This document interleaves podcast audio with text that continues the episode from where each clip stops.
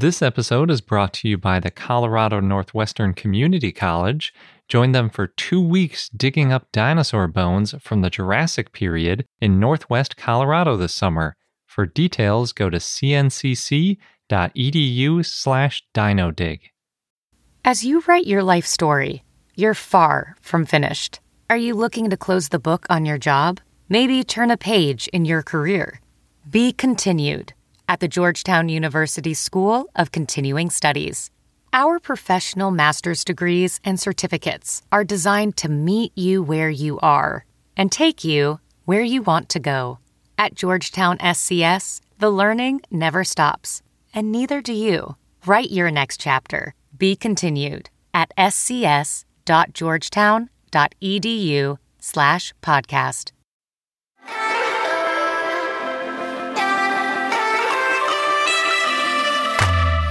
Hello and welcome to I Know Dino. I'm Garrett, And I'm Sabrina. and today in our 341st episode, we have a bunch of news, including another new hadrosauroid. It's really been the year of hadrosauroids so far, I would say, with Tlatolophus. You like saying that name. Yeah, I went through all the effort of figuring out how to say it properly. I got to get some mileage out of it. we also have Dinosaur of the Day Vagaceratops, and I have a fun fact about Jurassic Park because I realized the 25th ad- the 25th anniversary edition of the book came out and I never did a fun fact out of that, but I came up with one that I think is pretty interesting. But before we get into all of that, we want to quickly thank our patrons for supporting us and keeping our show running. And this week we have one new patron to thank, and that's Viatis. Thank you very much for joining. And then rounding out our shoutouts, we have Anne, Jared Copeland, A Moose, Velociraptor, Jeremy Stevens, DC Cassandra, Trent Carbajal, Red Sox Rex, and Jurassic Jim. Thank you so much. We really appreciate all of your support. We've got an amazing community of dinosaur enthusiasts, and that reminds me voting for our t shirt design competition ends today. And I want to thank all of our listeners who submitted designs.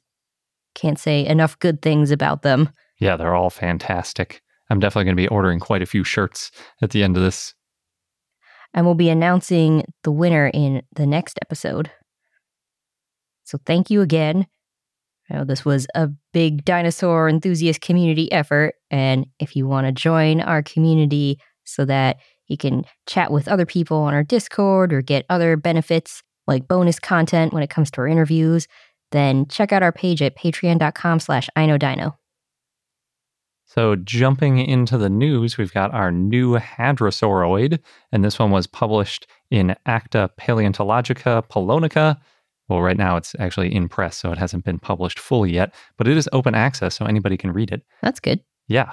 And it was written by Albert Prieto Marquez and Miguel Angel Carrera Farias. As I mentioned before, it's another new hadrosauroid, and this one was found in the Pyrenees in northeast Spain. We're really covering the whole planet. We had Japan, Mexico, now we're in Spain. That's good.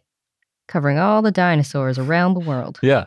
And it's actually kind of interesting because they they think that the dinosaurs spread from Asia to North America and then to Europe, and that's the order that we're covering these dinosaurs in. Or I should say, they think this group of hadrosauroids did that. I also like that even though it was found in the Pyrenees in northeast Spain, the authors refer to it as from the European archipelago because back then, obviously, there was no Spain. but it probably would have been on what we now call the Ibero Armorican island, which is sort of that chunk of the Iberian Peninsula and a little bit of France in one area. The new dinosaur is named Fylax thyrakolasus, and Fylax is Greek for keeper, and thyrakolasus comes also from Greek for thera, which is door, and kolossi, which means hell. Hmm. and the authors intend the, the species and genus name to go together and become keeper of the gates of hell. Wow. Was it ferocious? It's very intense. You'd think that's what it would be, or that it meant that it was like near something really intense or something. But the reason that they picked that name is because the fossils were found very close to the KPG boundary. So, in other words, it was only a few meters away from that you know, fiery inferno of the impactor and all that. Oh, not where you want to be. Yes, very much so. So it's only known from a single bone, and that's a nearly complete left dentary or jawbone. But that is a really useful jaw when you're talking about hadrosauroids and identifying them as a new species because they have those dental batteries and different arrangements of teeth and all sorts of things like that. So you can get away with just the one bone. It's only missing the tip in terms of its nearly completeness. The most obvious feature of it is the quote, disproportionately massive coronoid process, end quote. What is that? so the coronoid process is it, we have it on our jawbone too. So like the main bone bump that I think of when I'm thinking of the hinge is called the condylar process. That's the one that is at the very back in the top that sort of attaches is like basically the hinge where things pivot around. But in front of that, we've got another little bit of bone that sticks up. It's sort of like there's a bit of an indent and then it comes back up actually in the front and there's a temporal muscle that attaches there and that point that it attaches to is called the coronoid process. So it's this bump that sticks up sort of close to the teeth. So like your your last molars and then there's a bump that sticks up but it's not the very back where the hinge is. So in this case it's really big. In our jaw it's just it sticks up behind the teeth. But in the case of Fylax, it's so broad that it actually overlaps with 31% of its teeth, 31% of the dental battery. Oh. So it's really broad. It's it's pretty striking when you see it. It looks like this big old bulb sticking up above the teeth on the jaw. It's it's pretty interesting. It's not like it's blocking any of the teeth because again, it's a narrow thing where the muscles attached to out of the way. So it would have been covered by flesh and all that kind of stuff. But when you're looking at the fossil, it, it stands out. I believe it's the largest coronoid process that's ever been found on a dinosaur, beating out Parasaurolophus by a single percent, which was 30% the size of the dental battery. And they say that 18 to 25% is normal. So it is quite a bit bigger than normal. Parasaurolophus is un- unusually large as well. But this is not at all a close relative of Parasaurolophus. One other obvious feature, although maybe not entirely unique, is that the tooth crowns are about three times taller than they are wide. So they're they're pretty tall. And they have two long ridges and no serrations. But they are aligned at a very steep angle. And because of that, they think that it probably sliced its food. And I was trying to figure out what they mean by slicing. I think it's like scissors. So they're basically shearing at a really close to, you know, straight on angle. Mm-hmm. And then so it would like shear the food in that way. Rather than grinding. Yeah, I, I think that's the distinction here. And it's also pretty big, although not enormous. It's about 276 millimeters long or about 11 inches. In total, the jaw has 29 tooth sockets, 17 of which have teeth. And when you look at it, it's really interesting because since it's a dental battery, it looks like if you have a jaw that is very deep, because it is a deep jaw, mm-hmm. and you look at it from the inside, what it looks like is that there's this big bump of extra bone on the back part of the jaw, and then it's like a rough surface on the front that's much narrower. And that big block of extra bone is actually the dental battery. So it's this big chunk of teeth basically hmm. in those back 17 tooth sockets. But really it's like a very wide surface that's it's covering. In that dental battery, there are up to three teeth per socket, and up to two teeth per socket are on the wear surface of the dental battery. So many teeth. It is. but it is it's one of the ways that they determine that it's a hadrosauroid rather than a hadrosaurid because hadrosaurids have three teeth on the wear surface, whereas Fylax only has those two. So it's more basal. Yes. Fylax was collected in the 1990s in the Figueroa Formation, and that's from the Maastrichtian. Again, very close to that end Cretaceous mass extinction line. It's probably within about 1.5 million years of the mass extinction, although I think the authors would presume that it's even closer than that. And it's surprising that it's so late because, like you said, it is presumed to be very basal. It's a hadrosauroid. And around this time, it was mostly hadrosaurids that were roaming the earth. What was it doing? Was being a weirdo. it's also officially, because of that, the quote, youngest non hadrosaurid hadrosauroid known to date, end quote. But again, more derived does not mean more recent. This is a good reminder of that because there are ghost lineages and complicated branches on phylogenetic trees everywhere. So, Fylax, even though it's less derived, it is more recent than tons and tons of hadrosaurids. Yeah, it was right on that boundary line. Yeah. It's also surprising since most of the European hadrosaurs are lambeosaurines, like Tlatolophus. Way to work that name in again. yeah, like that? I don't think I did that well. It should be more like Tlatolophus. But Fylax is a sister taxa to Tethyshadros. That's where it came out on their phylogenetic tree, which is another non hadrosaurid hadrosauroid from the late Cretaceous. Tethyshadros was found in Italy, and because of that, it probably lived on a different island than Fylax. They probably didn't ever meet each other. But the Tethyshadros fossils that we have are also a few million years older. So even if they were on the same island, then they wouldn't have met each other. Yeah, probably. It's very likely that Tethyshadros went extinct before Fylax evolved. Though we can't be sure because we only have such a small sample of each of them. Interestingly, even the authors point out this paper isn't about the biogeography or like the distribution of hadrosaurs, but we're going to talk about it anyway.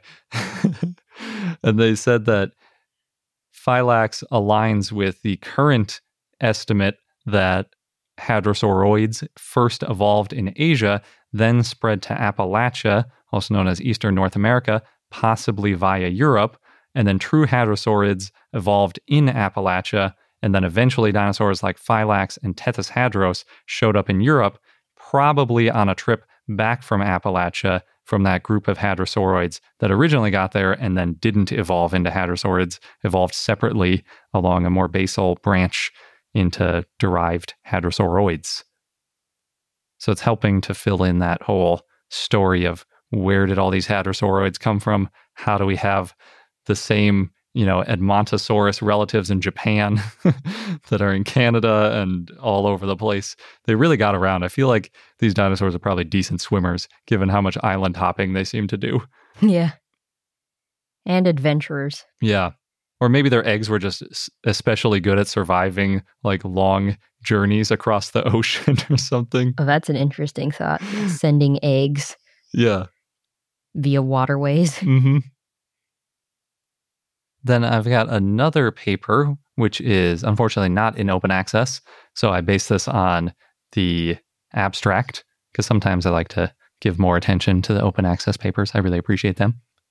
This one is about Massospondylus and how it grew inconsistently. And it was written by Kimberley Chapelle and others and published in Biology Letters. This one was all over the news. Yeah, it's really interesting. I don't know why this got covered so much because it was such a sort of nuanced paleontology nerd type paper. Maybe because it was about dinosaur growth. So people were like, ooh, how did the dinosaurs grow? Yeah. I feel like the T Rex growth paper, though, didn't give it get as much coverage as this, which just seems weird to me. Well, lots of other T Rex papers do get a lot of coverage. Yeah, that's true. I even saw this in like the New York Post. I was like, when did the New York Post start covering dinosaurs? But it all depends. yeah. It's uh, sometimes it just seems so random what ends up getting picked up.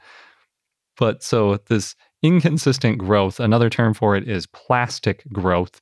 And scientifically speaking, plasticity is about bending when you're talking about material science, or more generally, when you're talking about sort of attributes of an animal, for example. It just means being flexible. So a plastic deformation is something that bends but doesn't break, in other words, which is why polymers, which we colloquially call plastic, are the ones that can be plastically deformed. That's where that name comes from. There's that chemical engineering. yeah, it comes up sometimes. So, plastic growth is very different than something like, say, T Rex. So, T Rex follows an asymptotic growth pattern. You can also sometimes see it referred to as an S curve. So, it starts out slow and then it gets into that big growth spurt time. And then it has that long period of minimal growth. That's the asymptote that they're referring to at the top. It's not too different than humans, except we have a way quicker asymptote after our growth spurt. T Rex keeps growing for like a decade, just slowly. You know, humans tend not to do that. Although I think some people do. It's random, it seems. Yeah, I've heard tell of people in their 20s growing. I know. I always hoped I'd be one of those people. Didn't happen. you need some of these massospondylus genes, I guess, or T Rex genes.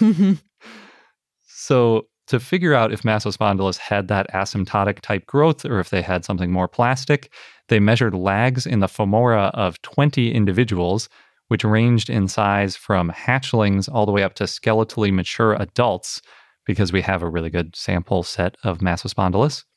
And they found a lot of variability in growth rates, or in other words, a lot of plasticity in their growth rates. And this is true even in an individual massospondylus.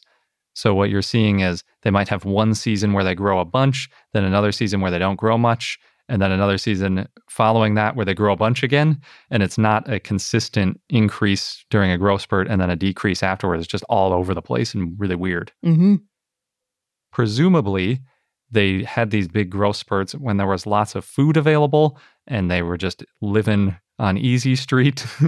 Living large, growing large. exactly.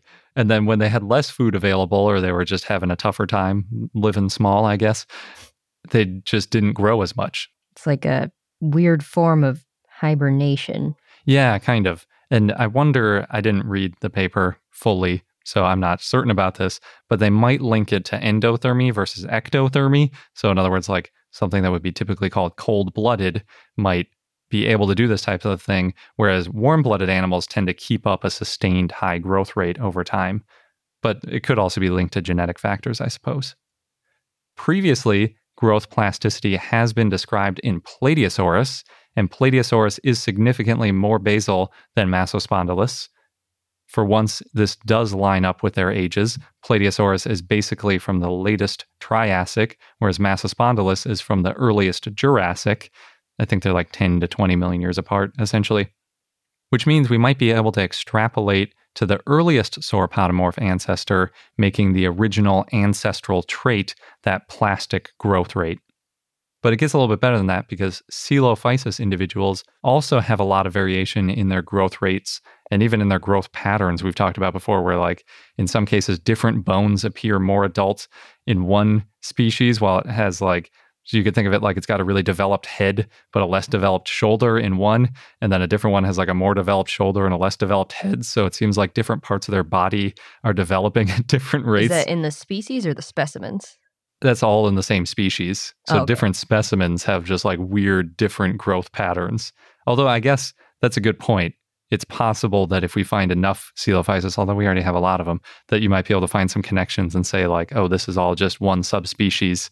But that's always hard to do in paleontology. But as far as plastic growth rates go, since Coelophysis is an even more distant relative, since it's a theropod, we can at least expand this plasticity of growth to Saurischians, and the authors suggest expanding it to the common ancestor of all dinosaurs. There might be some other plastic growth rate dinosaurs out there that I'm not familiar with. But even if there aren't, I think it's a fair assumption, unless we find a Triassic dinosaur with an asymptotic growth rate, which contradicts that assumption. So it's pretty cool.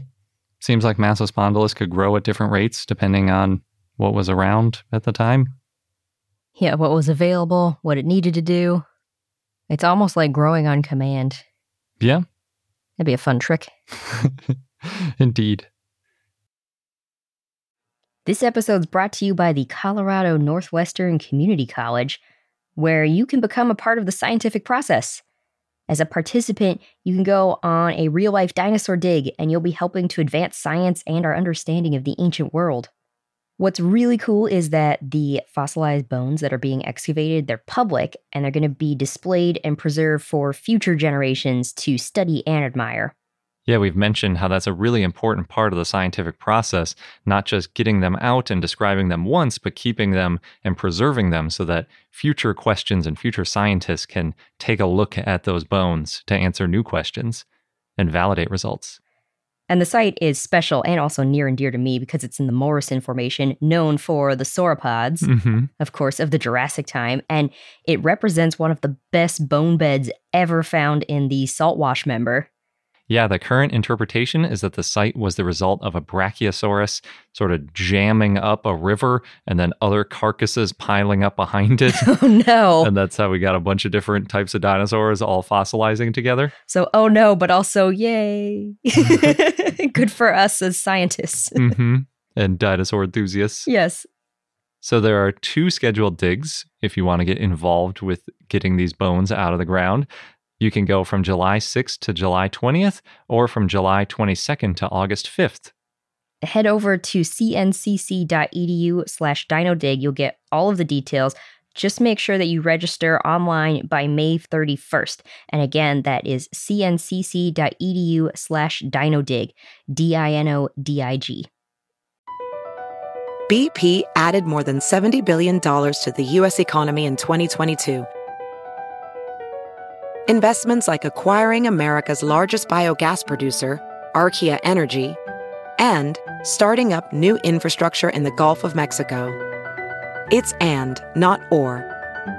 See what doing both means for energy nationwide at bp.com slash investing in America. All right, we've got a lot of dinosaur exhibit news. Nice. I like a good new dinosaur exhibit. Yeah, there's a bunch. So the first one I'm going to mention is near Dayton, Ohio. It's the National Museum of the United States Air Force. They're having a free event on June 12th called Operation Dinosaur. that sounds like something out of Jurassic Park. it does, yeah. So it'll be open from 4 to 7 p.m. on that day, and you can see animatronic dinosaurs. They've got T Rex, Triceratops, Raptors, Stegosaurus, Carnotaurus, and they have also prehistoric themed simulator rides. Wow. Yeah, it's pretty fancy.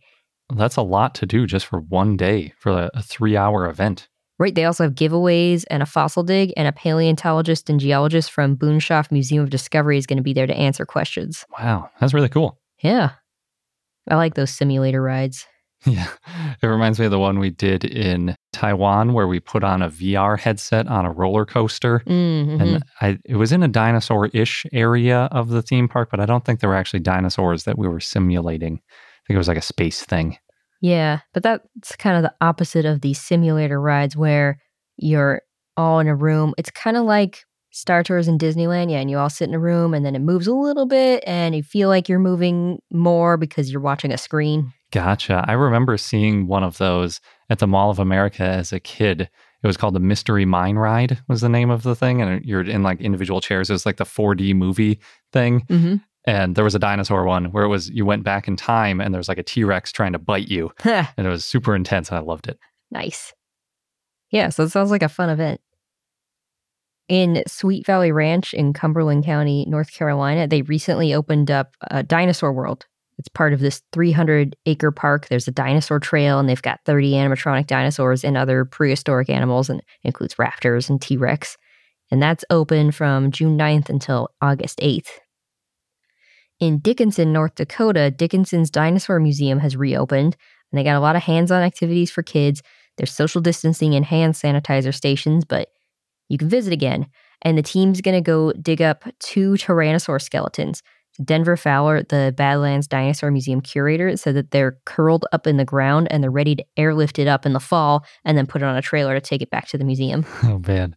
The the variety of super high tech to super low tech ways that dinosaurs get excavated Mhm. from like horses dragging a sled to helicopters airlifting them out. And just it's always fun. Those airlifts always make me nervous though. Sure. Although it would be cool to watch one Yeah, airlift a giant dinosaur skeleton. for sure. In Texas, Angelo State University opened up their new Mayer Museum. And this museum is a place for art classes and a student gallery and a room with fossils and gemstones, as well as the West Texas collection, which preserves the history of the area. They've got dinosaur replicas throughout the building that include skeletons of T Rex, Agujoceratops, Bambiraptor, and other prehistoric animals. And at their grand opening, which they had recently, some of the guests dressed up in inflatable hmm. dinosaur costumes because why not? As you do. As you do. So the museum's open Tuesdays through Saturdays. In St. Paul, the Minnesota Children's Museum has the exhibition Dinosaurs Land of Fire and Ice from now until September 6th. That's that traveling exhibit that we've keep hearing about going to places not quite in our reach. Yeah. We've been tracking it. Yep. So, quick reminder you learn about Troodon and Edmontosaurus and Triceratops and Tyrannosaurus. That's the fire one. And the other ones were the ice ones. And then there's a lot of interactive things. Yeah, that is interesting. I guess Hell Creek makes it fire, but like Tyrannosaurus doesn't breathe fire. So I'm not sure where the, the fire or the ice really I think it's in. it's because it's warmer where they where Triceratops and Tyrannosaurus lived. I think it's for the SEO for the Fire and Ice series by George R. R. Martin. Could be. It's a cool title. It is. Dinosaurs Land of Fire and Ice. In Wyoming, and Garrett, I wish we'd known about this when we visited. This is at the Tate Geological Museum at Casper College. Mhm. They have a T Rex skeleton there that was it people there? Can visit. Yes, it's Huh. been at Casper College since 2011. It was first in an unused truck bay in the Career Services building, and then in 2016 it got moved to a garage-like annex next to the museum. So maybe when we were there, because that was when it would have been in that truck bay, Yeah. maybe people couldn't see it. We would have had to make nice with the collections manager and We see if they have would show it to us. We would have had to known it was there. Yeah. It's too bad because it's the only T Rex skeleton found in Wyoming that will stay in Wyoming so far. It's known as Lee Rex. It was found outside Lusk in 2005. They first saw a vertebra and then thought it was a hadrosaur at first. Took them five weeks to excavate and a custom mount to lift it out of the ground. And you can get really close to Lee Rex. You can see a hole in the skeleton that's probably from a Triceratops horn. They have orange tape marks where crocodile teeth were found with the skeleton. Oh, wow. Yeah. And you can see growth on the tailbones. And according to the museum educator, Russell Hawley, that could be a sign of healing from a mating injury. That's really cool. Yeah. So the skeleton is it's missing its hands and feet and head. So Lee Rex won't be put on display in a standing position. Right now it's laying down and it's in its jacket. And it's too big to fit in the door of the museum. It might be too heavy for the Oh, floor, too. But it's possible that someday there could be an extension to the museum to give Lee Rex a permanent place. And museum workers and volunteers are working on the skeleton. The museum's free to visit, and they said if you're careful, you can touch Lee Rex. Wow. Yeah, those smaller museums often let you touch things that a, a larger museum that would get millions of hands on things wouldn't allow. Mm-hmm. But yeah, when we were there, they mostly had a huge mammoth or maybe mastodon. They still have that. Yeah, that was like the big centerpiece. And there were some dinosaur tracks and some other little things around sort of the perimeter of the museum, but definitely didn't have any huge T Rex stuff on display. It's still kind of off to the side, not in the building. But you can see it now. Mm-hmm. That's cool. In Brisbane, Australia, Brick Resale Showroom is displaying Lego fossil builds by our listener and patron Dinosaur Dave, as he's known by Brick Resales. and he created these mini scale builds of Lego fossils. They're on display for a couple weeks and it looks really cool. They include skeletons of Tyrannosaurus, Triceratops, Diplodocus, Parasaurolophus, Spinosaurus, and Kylosaurus, a whole bunch of ceratopsians. There's like a whole area of just ceratopsians. Yeah. And then there's a section for Australian dinosaurs. So you've got Muttaburrasaurus, Australovenator, Kunbarrasaurus. And then there's a lot of other dinosaurs and prehistoric animals. And a area called the Gentle Giants Retreat, which is this really pretty tree house where they have these minifigs, the minifigures that are looking at Brachiosaurus and other sauropods. It includes a baby with a neck that's not quite long enough to reach the leaves. Oh, I need some help. yeah. And there's no entry fee to go to the showroom. It's open Thursdays to Mondays. So if you're in the area, you can check out these builds. Cool. Yeah, I looked at a bunch of the designs. I liked Muttaburrasaurus and like the Australian ones. And some of those more obscure ceratopsians are also fun to see Mm-hmm. because everybody has a T Rex or a Triceratops. Like they make official Lego versions of those, but some of the more unusual ones are fun. Yeah. Yeah, it's really cool to see how you turn Legos into these specific skeletons. Yeah, and they look they look good. Reminds me of that Lego Master Builders show. Yeah, They should do a dinosaur episode of that. That would be such they a cool should. theme. If they had a place for us to write, we would let them know. yeah. Viewer request, please do a dinosaur themed episode. they did have dragons on a recent episode. yeah, That's close. it is close, but not quite. In Mishawaka, Indiana, they have two parks Battell Park and Beutter Park, where you can use an augmented reality app and see dinosaurs and other animals. Cool. Yeah, they've got these stations, and you scan a QR code, and then it pops up. In the photos, they show Stegosaurus and T Rex, and I think there's also a lot of insects around. And the idea is to combine science and technology with parks and family fitness because you have to walk to the different stations and then scan them to see the different animals. Nice. Yeah, it's a fun idea. It's like a digital version of Crystal Palace dinosaurs. Mm-hmm. So, next, I recently read a potential hint about Jurassic World Dominion. Spoiler alert. Yes, from We Got This Covered.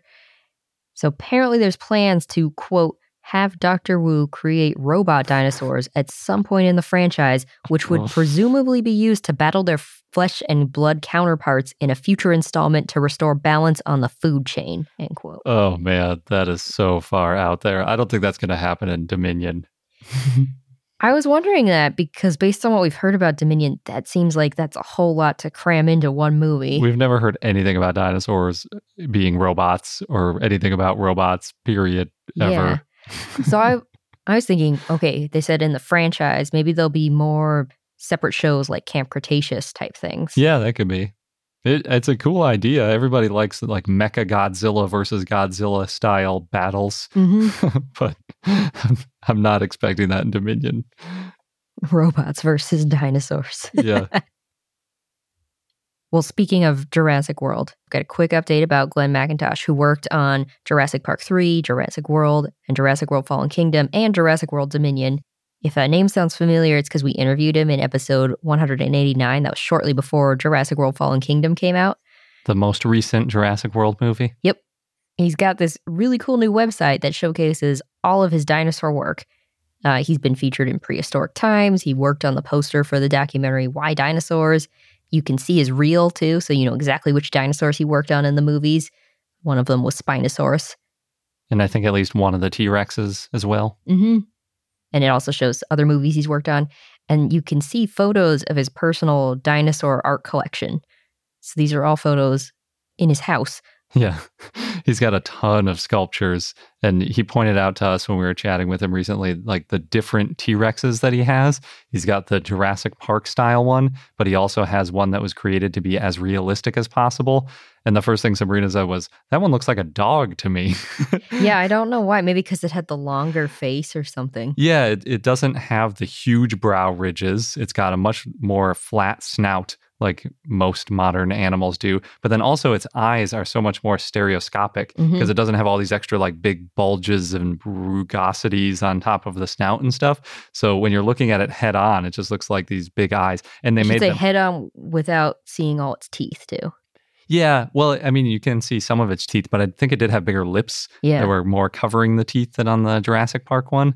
Plus, it has a different color eyes. I feel like the eyes that they chose for Jurassic Park are like really intense Mm, compared to the ones that they picked for the uh, more realistic head. yeah. Yeah, he's got a lot of theropod sculpts. Yeah. I'm always surprised that they didn't end up doing the like slit eyes for T Rex just to make it extra reptile scary Mm-hmm. because we don't know. I mean, it could be that they had those. They might have played around with it. So yeah, it's a really cool website to check out. It's artofglennmcintosh.com and we'll have a link in our show notes. Hey, it's Kaley Cuoco for Priceline. Ready to go to your happy place for a happy price? Well, why didn't you say so? Just download the Priceline app right now and save up to 60% on hotels. So, whether it's Cousin Kevin's Kazoo concert in Kansas City, go Kevin, or Becky's Bachelorette Bash in Bermuda, you never have to miss a trip ever again. So, download the Priceline app today. Your savings are waiting. Go to your happy place for a happy price. Go to your happy price, Priceline. CarMax is putting peace of mind back in car shopping by putting you in the driver's seat to find a ride that's right for you. Because at CarMax, we believe you shouldn't just settle for a car, you should love your car. That's why every car we sell is CarMax certified quality so you can be sure with upfront pricing that's the same for every customer. So don't settle. Find love at first drive and start shopping now at CarMax.com. CarMax, the way car buying should be. And now on to our dinosaur of the day, Vagaceratops, which was a request from PaleoMike716 via our Discord and Patreon. So thanks. Vagaceratops was a Chasmosaurine ceratopsian that lived in the late Cretaceous in what is now Alberta, Canada. It walked on four legs, it had this parrot like beak, and a large neck frill that curled forward, and a nasal horn. A neck frill that curled forward. Like if I curl my fingers a little bit Oh, I see. at the top, just. Gotcha. Gotcha. So yeah, I guess that is kind of common in the chasmosaurines, those epiossifications that sort of they look almost like hair folded over on the top of the frill, Yeah, a like bangs. Like, I guess it. Yeah, it didn't. The paleo art it doesn't look like bangs, but I guess you could describe it that way. yeah. That's how I think about it. But maybe I'm anthropomorphizing too much. Maybe. It had really reduced brow horns, so they were more like bosses than horns. And it had a large snout with a broad short horn. Its frill was shorter and more square shaped compared to the frills of other chasmosaurines. It was wider than it was long. Hmm.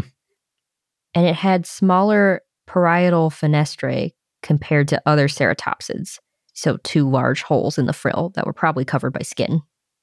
As for the the bangs part of the frill, it had 10 epioccipitals, the small bones surrounding the frill, and eight of them were flattened and curved forward and upward.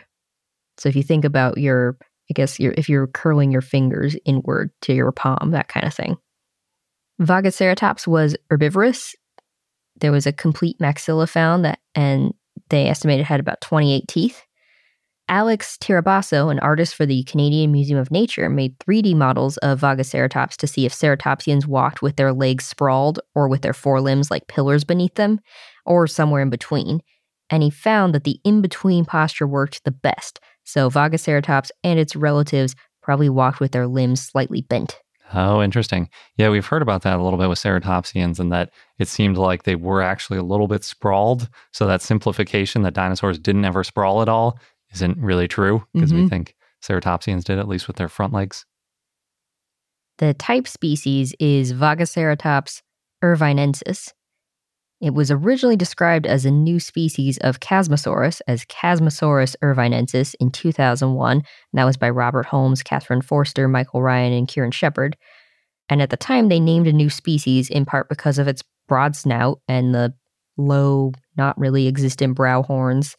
In, in place of the brow horns are this pit or rugosities that may show bone resorption, they said and also the frill with the curling parts of the frill. Then the name changed to Vagaceratops irvinensis in 2010 by Scott Sampson and others. And that genus name means wandering horned face.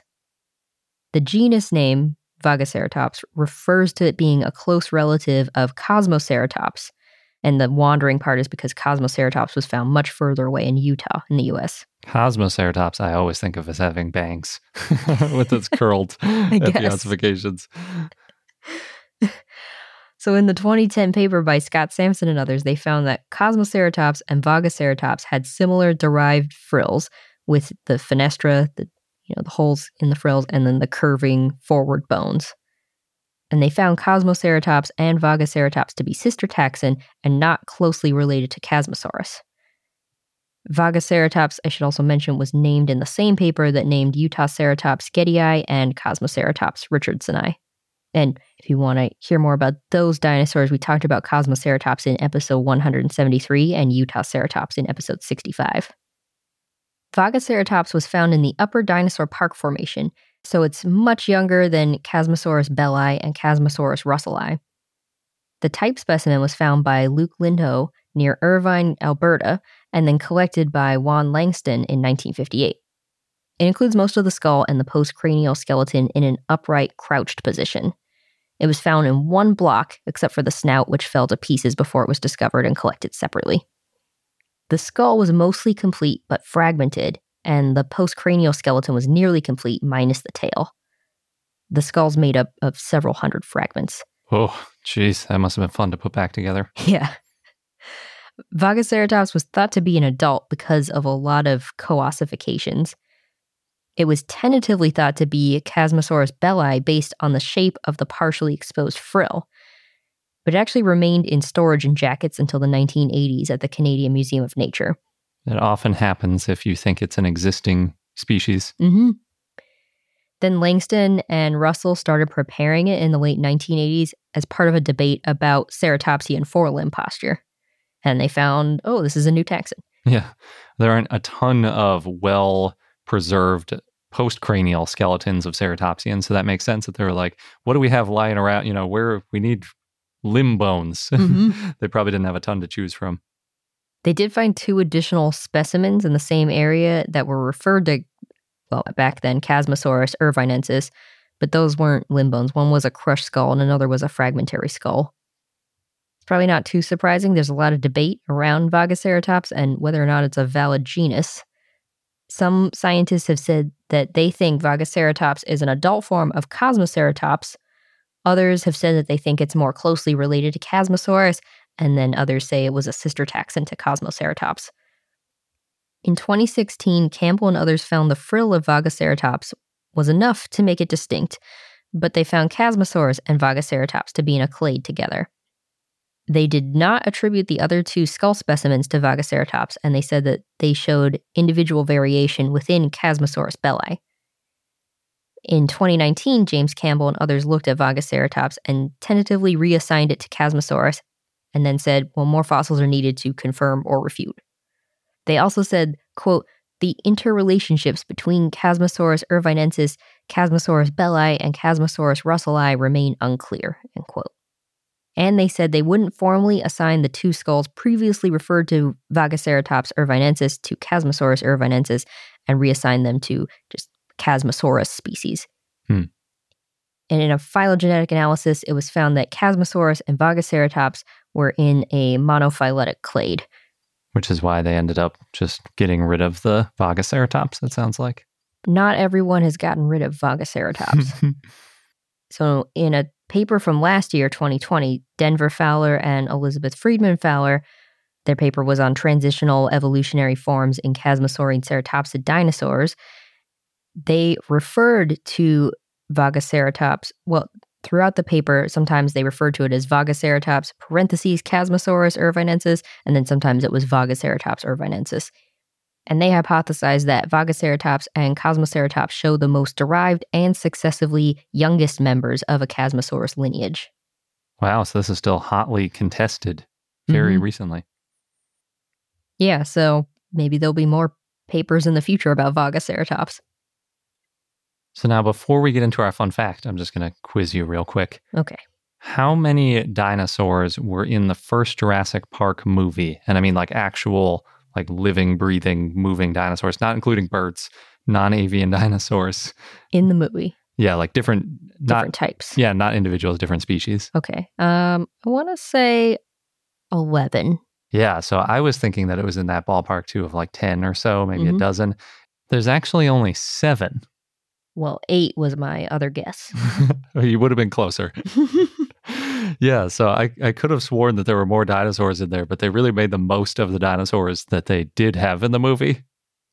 yeah, same with the amount of time the dinosaurs are on screen. I remember we talked about with at least one other person how there's actually not much screen time of dinosaurs, but they feel like they're always there. Yeah, they really made the most of like very few dinosaurs and very few, like you mentioned, like moments with the dinosaurs. You, by the way they shot it, you're just constantly thinking about and like imagining the dinosaurs in Mhm. these different scenes. because they're the characters are constantly thinking about them and then you you hear them or you're looking out for them Yeah. So, like, for example, in that opening scene where they show the Brachiosaurus and there's some Parasaurolophus in the foreground and they're like walking and there's like a group of them and the, you know, Alan Grant takes off his sunglasses all dramatically and everything. Mhm.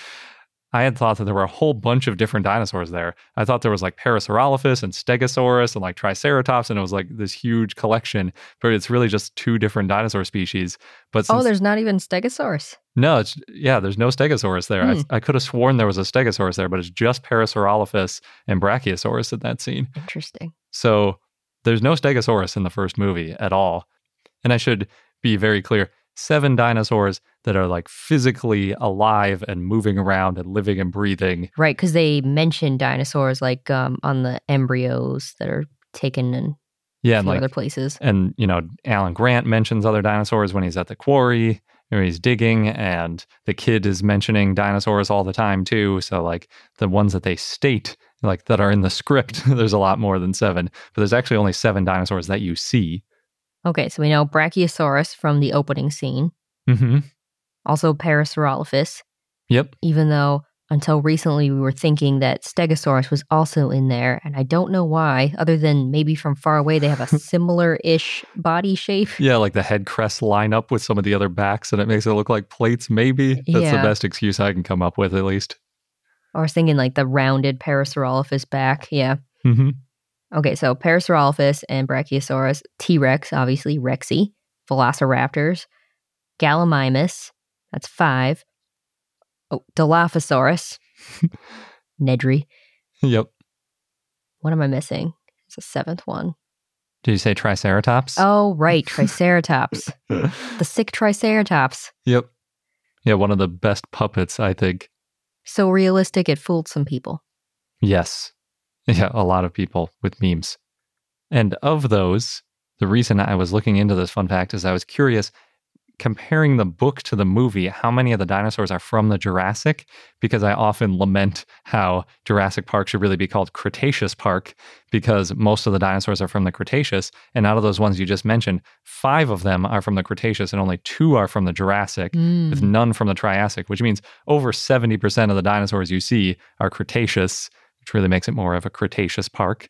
The only two being from the Jurassic are Brachiosaurus and Dilophosaurus. All the other ones are Cretaceous. Okay, okay, but Brachiosaurus is the first one you see. So. Yeah. But you see Parasaurolophus pretty much the same time, and that one's Cretaceous. No, but Brachiosaurus is that epic scene where it's They walk up to it and everything. yeah, they walk up to it and it rears up. That's true. That is a pretty iconic scene. But I always think of the the moment slightly afterwards where they're looking at the valley of all of them, and you see like a couple Brachiosaurus coming out of the water, and then the Parasaurolophus drinking at the watering hole, and all that stuff. I guess because sauropods aren't your favorites. You're, you're looking for the next thing. I just liked the whole grand scheme of it, and like just the the vastness of that field full of animals rather than just one individual. But in any event, in comparing it to the book, there are tons of conflicting results. And in fact, we've heard from lots of people how different books have different dinosaurs in them. Sometimes they like swap out one dinosaur genus for another one. Procompsognathus versus Compsognathus. Well, sometimes it's way more than that. Like Apatosaurus becomes other sauropods and things like that. Or like I see a lot of references to Euoplocephalus, the ankylosaur being in there. But the book I got, I got the 25th anniversary ebook, so I could search through it for the different dinosaurs, has no mention of Euoplocephalus whatsoever or any other ankylosaur. So it's just like completely missing from the book, at least this version of it. I believe the other people that say it's in some books, but it's not in the 25th anniversary one. And so I went through it and I think I found all of the dinosaurs that were in that book. I might have missed one, but I'm only including the alive dinosaurs in the park again because I don't want to be comparing like what was written on computer screens and vials of embryos and stuff like that. To my count, there are an even dozen living dinosaurs. I think that was your guess for the movie, wasn't it? I said 11. Okay. so you're close if you were talking about the book. Mm-hmm. Still way less than I expected. I thought there were a lot more dinosaurs in the book than there actually were. They were in the background. What do you mean? Like you were saying, the vials and Oh, true. people mentioning them, but they weren't interacting with them. Yeah, that's true. So there were a lot more dinosaur names. I think there you, you could almost double it if you include all the dinosaur names on vials and in museums and stuff that they went to in the book. But the book is actually missing two that are in the movie. It's missing Gallimimus. We talked about that with Jack Horner and Phil Tippett both, I think, and how they wanted to include something fast running and show that sort of ostrich likeness of the dinosaur. Birdiness of the dinosaur. and the flocking and all that. Yeah, it was great. It was a very good decision to include that. And then the movie swapped in Brachiosaurus for your favorite Apatosaurus, which Mhm. was originally in the book. I think that was also a good idea because that more upright posture of like Brachiosaurus giraffatitan Mm-hmm. does play a lot better on screen. But in total, Of those 12, five of them are from the Jurassic, and that's being charitable. and six of them are from the Cretaceous. So it should still be technically, if you're counting living dinosaurs, Cretaceous Park, but it's way closer to being Jurassic Park. There's a lot more Jurassic stuff happening. And in case you're curious, there's the one from the Triassic, Procompsognathus, then five from the Jurassic. The four that are missing are Stegosaurus, Apatosaurus, and Dryosaurus. And I'm giving them the benefit of the doubt there because they refer to it as a dryosaur, and I'm assuming it's Dryosaurus. If it's some other dryosaur, it could be from the Cretaceous because they span the Jurassic Cretaceous boundary.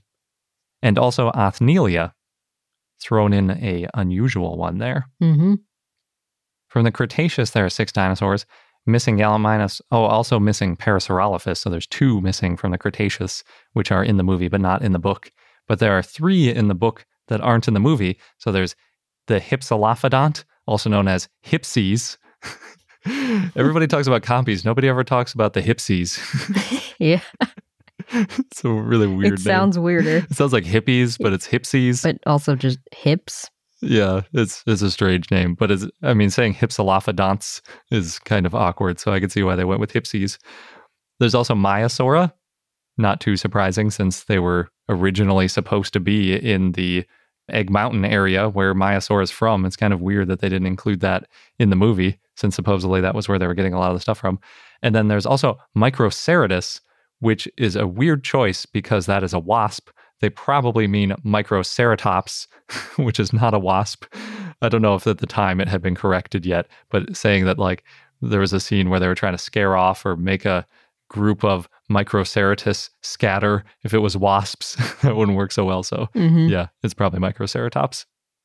So, in general, both of them, more Cretaceous dinosaurs than Jurassic dinosaurs, should probably be called Cretaceous Park, but the book is a little bit closer than the movie is. However, in both the movie and the book, the focus is almost completely on T Rex and Velociraptors, which are both from the Cretaceous, with the exception of in the book, they also talk a lot about Procompsognathus, which is from the Triassic. There you go. You average the two and you get the Jurassic. yeah. It should really just be called Mesozoic Park or like Dinosaur Park, but I think Jurassic Park had a better ring to it, so they went with that. So in the end, I was actually expecting there to be more dinosaurs from the Jurassic in the book than there were from the Cretaceous, but it turned out by a narrow margin there were still more dinosaurs from the Cretaceous than the Jurassic. And if we added Euoplocephalus in whatever version that has, then it would just swing it even farther to the Cretaceous. or if the Dryosaurus was not a Dryosaurus and some other Dryosaur from the Cretaceous, then you've you've really skewed it even farther to Cretaceous. I don't know if Jurassic Park rolls off the tongue better than Cretaceous Park or if we're just so used to saying Jurassic Park at this point. That's a good point because when I'm thinking about the journal Cretaceous Research, Mhm. I think that's like a, a fantastic title because I've been reading it for six or seven years now. Whereas if there was a journal called Jurassic Research, which there might be, but it sounds weird to me because I'm always reading Cretaceous Research. Mm-hmm. So, yeah, I think you're right. It's probably more familiarity than the actual value of Jurassic versus Cretaceous. Cretaceous was really the most exciting period. It's when all the like all the ankylosaurs evolved, all the big titanosaurs. It doesn't have Apatosaurus, but most of the really amazing, wacky dinosaurs are in the Cretaceous. Yeah, it's not bad. or you go with the Triassic or the Permian or something with the even weirder early evolution stuff. Get something against Brontosaurus and Apatosaurus. Huh? I don't. And that wraps up this episode of I Know Dino. Thanks for listening. And if you want to join our growing dinosaur enthusiast community, check out our page, patreon.com slash I Know Dino. Thanks again, and until next time.